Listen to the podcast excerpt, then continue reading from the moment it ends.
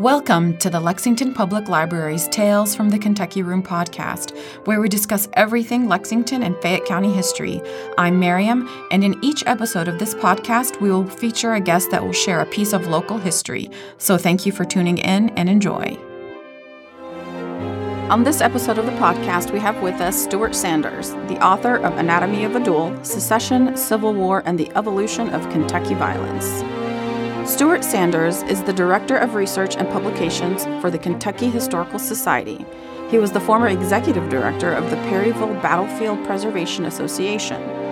He is also the author of five other books, including Perryville Under Fire, The Aftermath of Kentucky's Largest Civil War Battle, The Battle of Mill Springs, Kentucky, Maney's Confederate Brigade at the Battle of Perryville, and Murder on the Ohio Belle. His book is available for checkout at Lexington Public Library or for purchase at your local bookstore. Thank you so much for joining us, Stuart. So glad to have you on the podcast. Before we get started, can you just give us a little bit of an introduction to your background with the Kentucky Historical Society and other research projects that you've you've worked on? Sure. I uh, I grew up in uh, Lexington, Virginia, which is in the Shenandoah Valley, uh, which is sort of uh, full of Civil War history, as you can imagine. However, in 1996, started working for the Perryville Battlefield Preservation Association, which is a nonprofit organization that at the time was trying to preserve and interpret Kentucky's largest Civil War battleground at Perryville. And so I worked there for about 10 years. And then for the past 18, actually, I've been with the Kentucky Historical Society. During that time, worked in every corner of the building and uh, now serve as Director of Research and Publications there. Oh, wow. wow. So you get you come across a lot of neat research. Then. Oh, definitely. Yeah. Oh, yeah. yeah. That's yeah, what makes yeah. the job a lot of fun. Yeah. So Anatomy of a Duel, how did you get started on this particular research? You know, most people that are familiar with Kentucky duels and Kentucky history know of Winston Coleman's book, famous right. Kentucky duels your book kind of deals a little more of a societal right. impacts um, and historical in terms of the Civil War and secession and et cetera. Right. Give us a little background about how you started this research and what sure. compelled you to write a whole book about it. Right. So I've been I've been this is my fifth book actually. I've been writing a lot of Civil War history over the years, and uh, this particular duel it sort of is the intersection of two just sort of research topics that I'm interested in. One being the Civil War, and then the second being kind of interpersonal violence and how did Kentuckians use violence as a means of conflict resolution during the 19th century. And so dueling became kind of a, a perfect topic, and you know just sort of dovetailing those, you know, the Civil War with dueling is how I sort of stumbled on this topic. And actually, you know, using Coleman's book is how I first read about the duel between Leonidas Metcalfe and uh, William Casto. And the Civil War hook is that Leonidas Metcalfe was a, a Union colonel, and then Casto was a pro Confederate civilian. And they dueled in May of 1862 near Maysville using rifles at 60 yards. And the duel really had its roots in the secession crisis because Metcalfe had led a troop of men who had arrested Casto for being pro Confederate. And that sort of spent Casto on a downward spiral of wanting to seek revenge. When he was eventually released from this Union prison, he quickly found Metcalfe, who he blamed for sort of impugning his honor and shaming him and embarrassing him through this arrest challenged him to a duel, and then they ended up, you know, fighting just a few days later. Yep, yep. And that was the whole background of, of duels is is honor and code, and you know, there's a whole code behind duels and and such. Um, if anyone knows anything about the Broadway hit uh, Hamilton, right. so give us a little bit more about the whole cultural background, especially right. in Kentucky. There seems to be there was almost like a shift in that Civil War period on duels. Right there's pre you know pre Civil War duels and and post. There, there's a little bit of a difference. I, I felt like there from is. reading your book and, and other research. Give us a little bit of background about what dueling meant and why it was so normalized sure. and, and it's just became part of the culture. Right. So dueling uh, sort of came to Kentucky in probably the late 1700s, you know, brought here by Virginians and North Carolinians, you know, who had sort of embraced this, what we call kind of the Southern honor culture.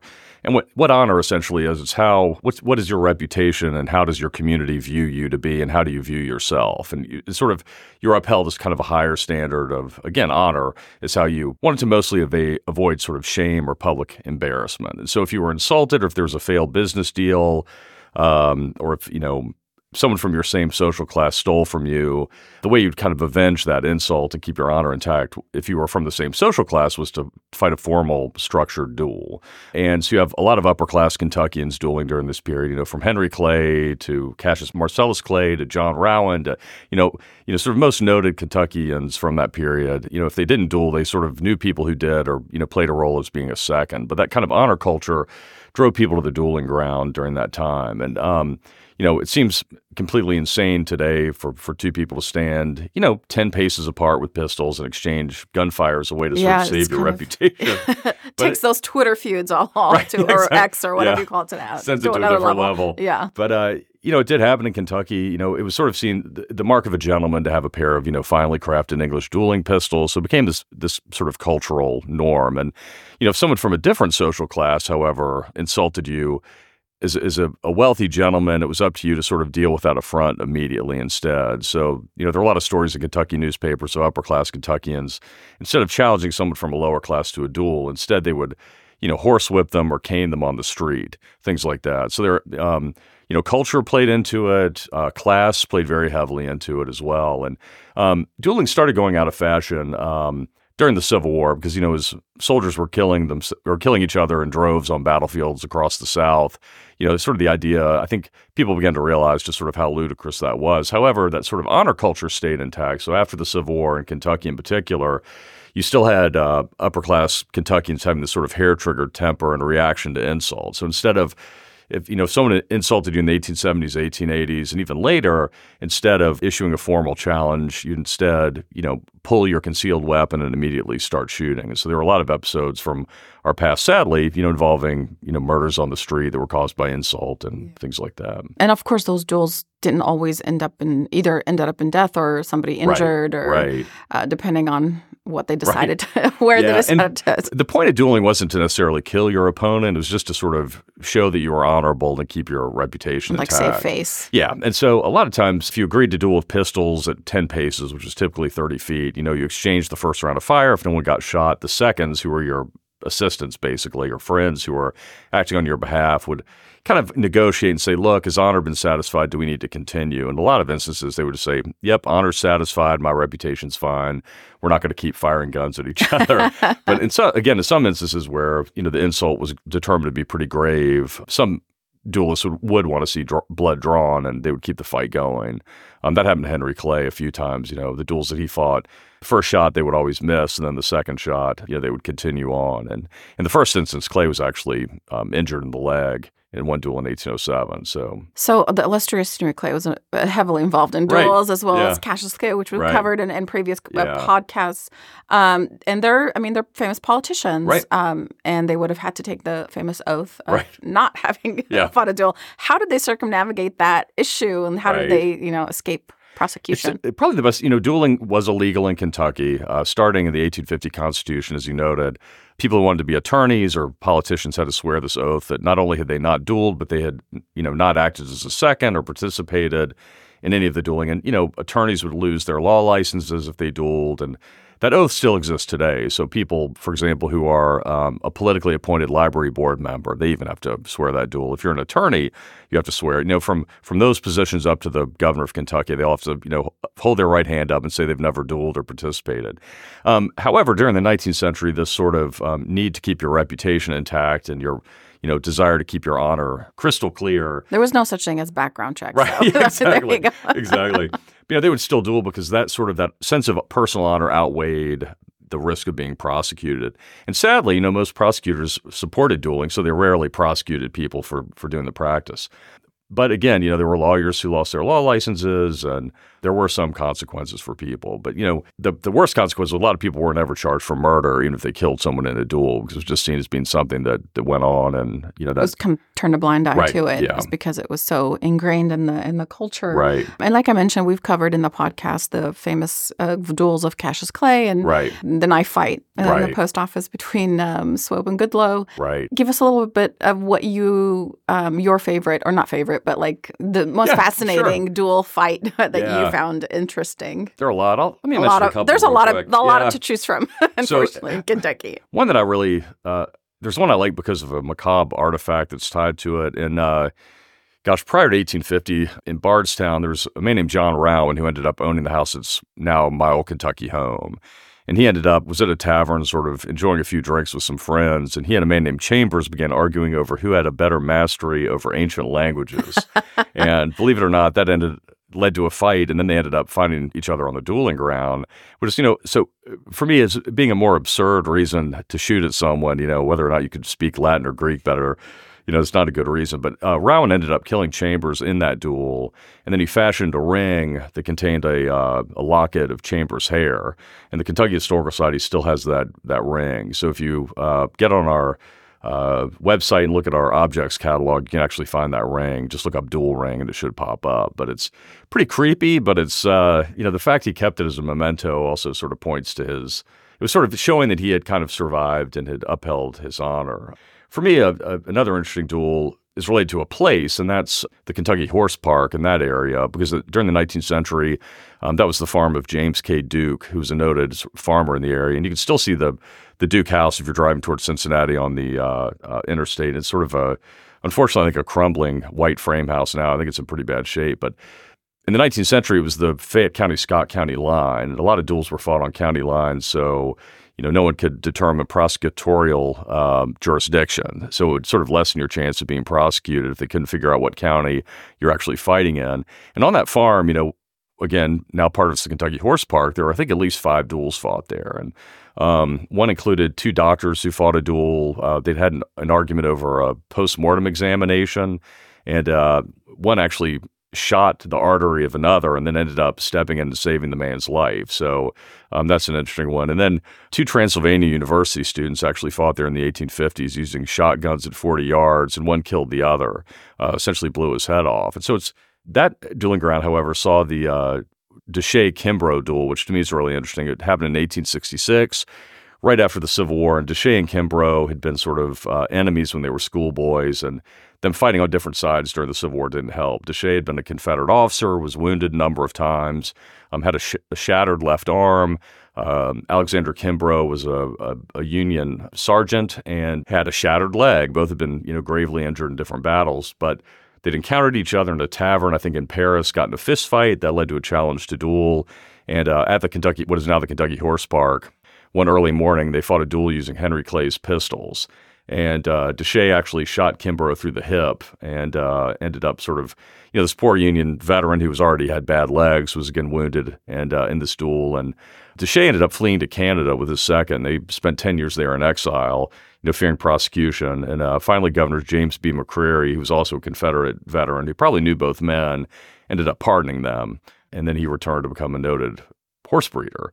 And so, you know, to me, that the idea that one place would sort of have so much related to an affair of honor is also pretty interesting. The fact that all these duels fought there were fought yeah there. around the Kentucky right. Horse Park and that and that land over there. It's interesting that land is actually used as soccer fields now. Yeah, some yeah, different type of duel. Yeah, you know, yeah. my son was playing a game there, and I thought, yeah. wow. And I just kept thinking about the history. Yeah, it's crazy, and it's it's very interesting yeah, to me. Yeah, the Desha Kimbrough duel. The fact that one was a Union veteran, one a Confederate veteran, at a time when you know other Kentuckians were sort of seeking rec- reconciliation you know, they're out there exchanging pot shots with Henry Clay's pistols. Yeah. Just makes it pretty interesting to me. It does. It does. So you talked about the artifacts at the Kentucky Historical right. Society. What other artifacts can people go to view yeah. there? Give us a little bit of sure. information about for our listeners who are interested yeah. to come visit. The Kentucky Historical Society is actually, a, we view it as a campus. And so we've got the Thomas D. Clark Center for Kentucky History that has both temporary exhibit space and a permanent exhibit gallery covering thousands of years of Kentucky history, um, you know, from prehistory on.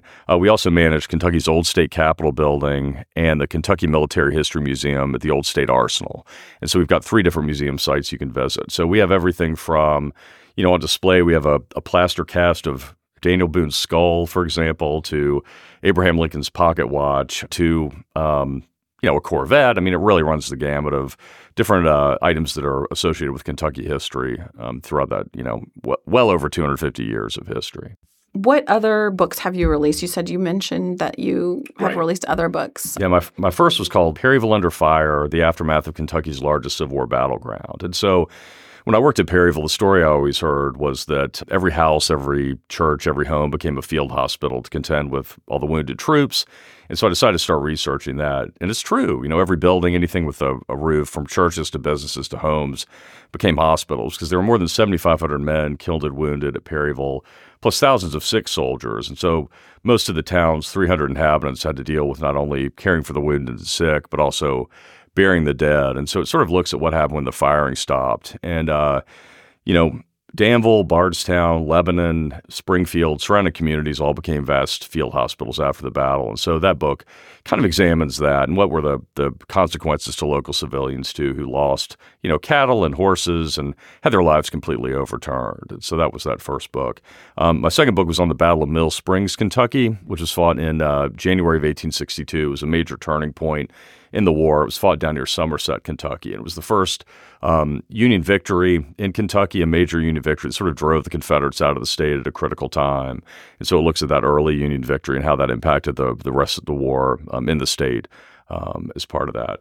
My third book is called uh, Maney's Confederate Brigade of the Battle of Perryville. It's sort of a command study that examines one brigade that endured some of the heaviest fighting. Um, as these troops fought on the uh, Union left flank, um, a lot of the regiments suffered well over 50% casualties, which is sort of unheard of in a Civil War battle. So they were fighting from one hilltop to the other, and there's a staunch Union defense. So it looks at the sort of the soldiers who participated in that battle and talks about why it's one of the most important parts of the Battle of Perryville. Um, my fourth book is called Murder on the Ohio Belle, which looks at uh, a murder and vigilante justice that took place on a, a steamboat that went from Ohio, Cincinnati to New Orleans and back.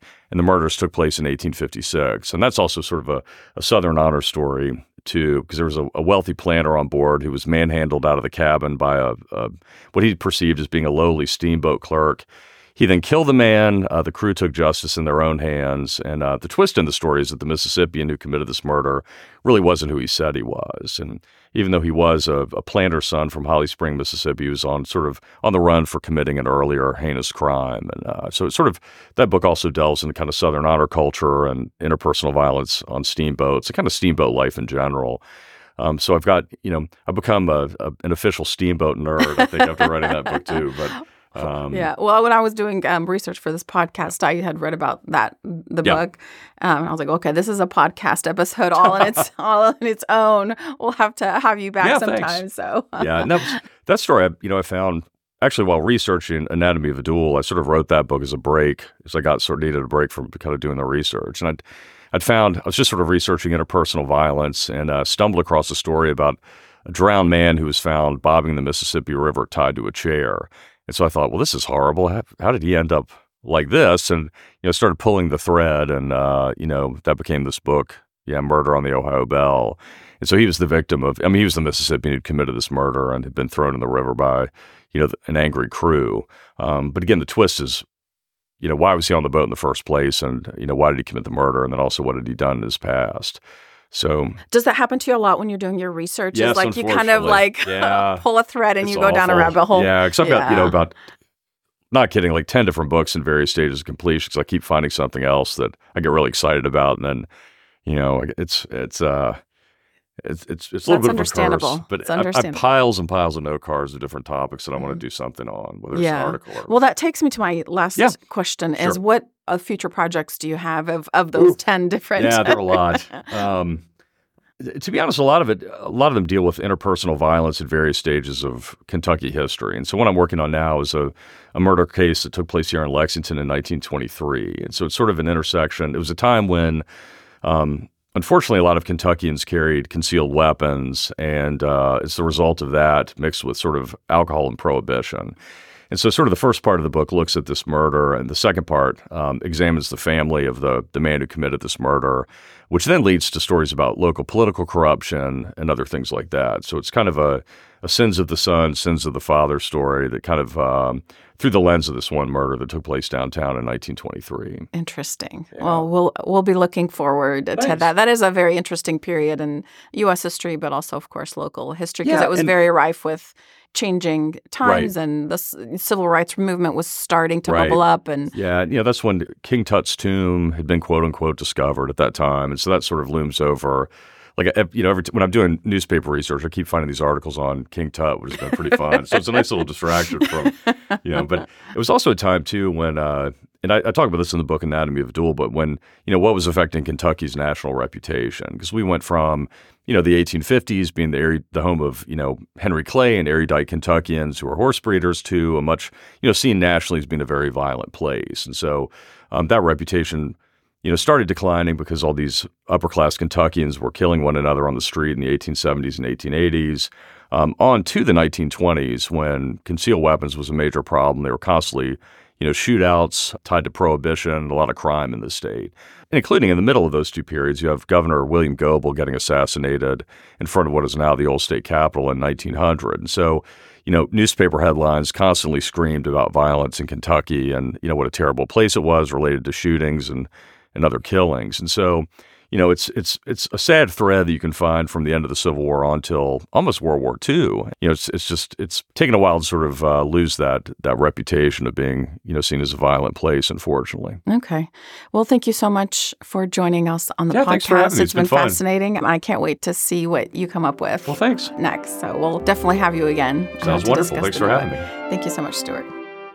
Thanks for listening to Tales from the Kentucky Room, a podcast brought to you by the Central Library's Kentucky Room staff at the Lexington Public Library.